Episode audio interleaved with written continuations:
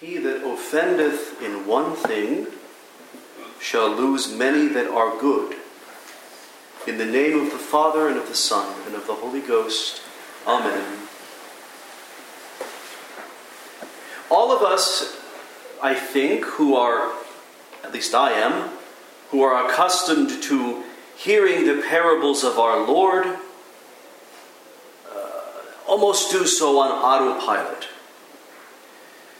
The Pharisee and the publican, we all know this story, and I think we all assume or know that one is a bad example and one is a good example. One is prideful, the other humble. One is pompous and self important. He makes a prayer which is long and elaborate, but the other win God's favor with the simplicity and humility of his prayer.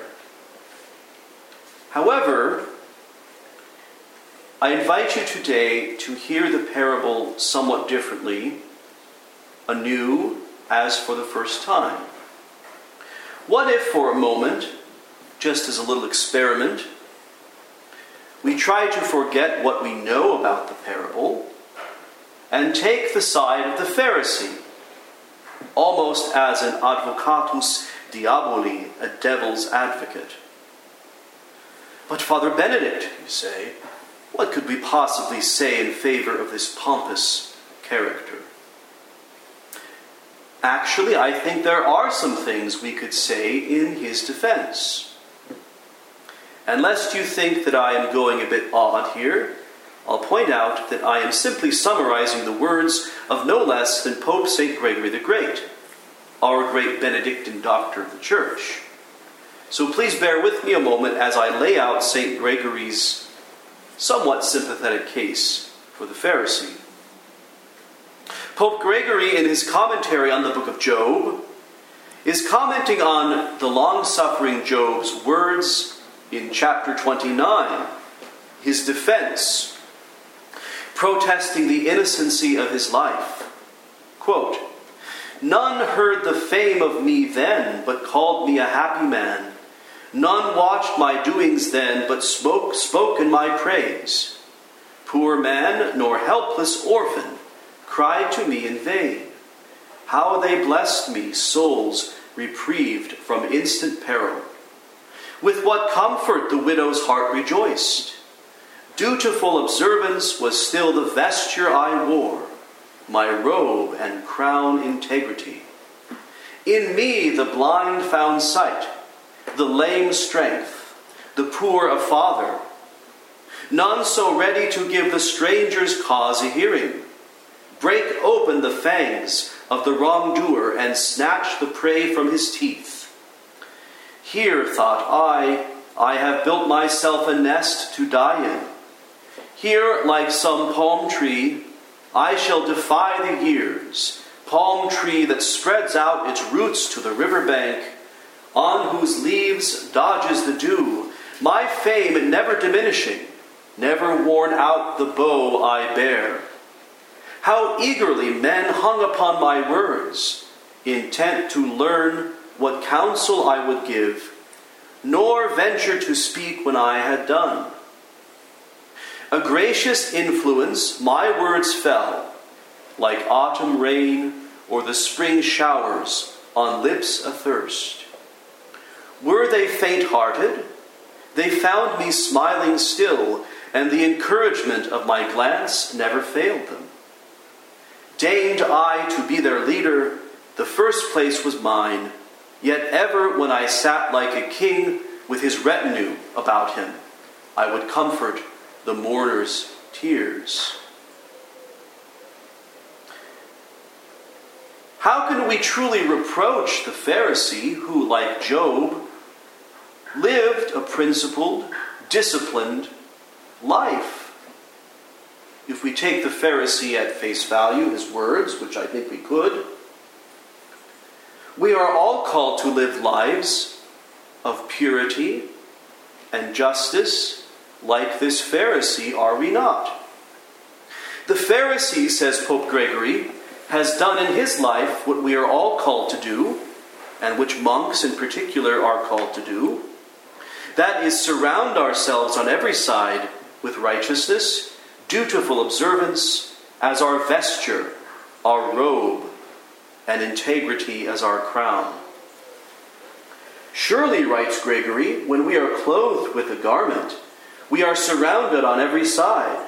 And so he is clothed with righteousness as with a garment, who defends himself on every side with good practice, and leaves no part of his conduct naked to sin.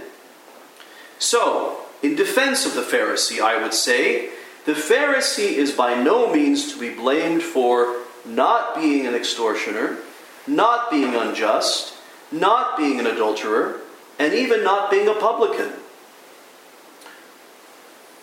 A publican in the Roman world was, in essence, a government contractor, and he was very often engaged in tax collecting. Tax collecting was already a despised occupation, even as it is today. But it was even worse because it involved, uh, in most cases, dishonest practices such as extortion or skimming off the top. It's almost as if the government employed the mafia in tax collecting. That was sort of uh, uh, akin to what was happening here. But then, even worse, for a Jew to be involved in this, placed as a contractor of the Roman Imperium over his fellow Jews, extorting his fellow Jews, and essentially stealing from them over and above what Caesar asked for. This was one of the lowest, most despised occupations in Palestine in the time of Jesus, and for good reason. And so I would say we must not be too quick to condemn the Pharisee and hold up the publican. As far as the image of the perfect man, as it appears in the Old Testament, this Pharisee is blameless. This is nothing to sniff at or dismiss. Yet, something crucial is missing. A certain something which causes the Pharisee's prayer to be rejected and the prayer of the publican, the abysmal sinner, to be heard. What is this certain something? Gregory the Great tells us that the Pharisee was right to want to surround himself with justice like a garment and is not condemned for this. The problem is that the Pharisee, in making for himself an impregnable spiritual fortress, left one gaping hole a Mack truck sized gap through which the enemy forces could enter in and pillage his soul. He that offendeth in one thing, says Solomon, shall lose many that are good. Likewise, the Apostle James, whosoever will keep the whole law and yet offend in one point shall be guilty of all. He that is just in some deeds and unjust in others, writes Pope Gregory, it is as if he covered over this side and exposed one side naked. Nor are those henceforth good deeds which are defiled by other evil deeds springing up. Each of us, St. Gregory says, must scan himself diligently on this side and on that side and as long as he is in this life, know that he is set in pitched battle against spiritual enemies, lest the reward which is he is making up by one set of actions he should lose by another set. Lest on this side he bar the door against the enemy, but on the other side open an entrance. For if against plotting enemies a city be encompassed by a great rampart, be girt with strong walls, on every side defended by a sleepless watch, yet a single opening only be left therein undefended through neglect. From this quarter surely the enemy enters in, who seemed to be every way shut out. For, continues Gregory, that Pharisee who went up into the temple to pray, with what fortifying he had begirt the city of his soul, let us hear I fast twice in the week, he says. I give tithes of all that I possess. He that set out with, I thank thee, did surely employ extraordinary defenses. But let us see where he left an opening, undefended for a plotting enemy. Because I am not as this publican. See how he opened the city of his heart to plotting enemies through self exalting, which city he fruitlessly shut close by fasting and almsgiving. Vainly is all the rest defended, when one spot by which an entrance lies open to the enemy is not defended. He rightly gave thanks, but wrongly exalted himself among, uh, above the publican. The city of his heart, by being lifted up, he betrayed, which by living abstemiously and by giving alms he guarded. The greedy appetite was subdued by abstinence. The gluttony of the belly was destroyed.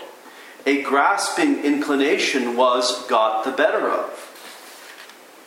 By bountifulness, covetousness was kept down. With what great pains do we suppose this to have been done? But alas, what a series of painful efforts, being struck by one bad point, fell to the ground.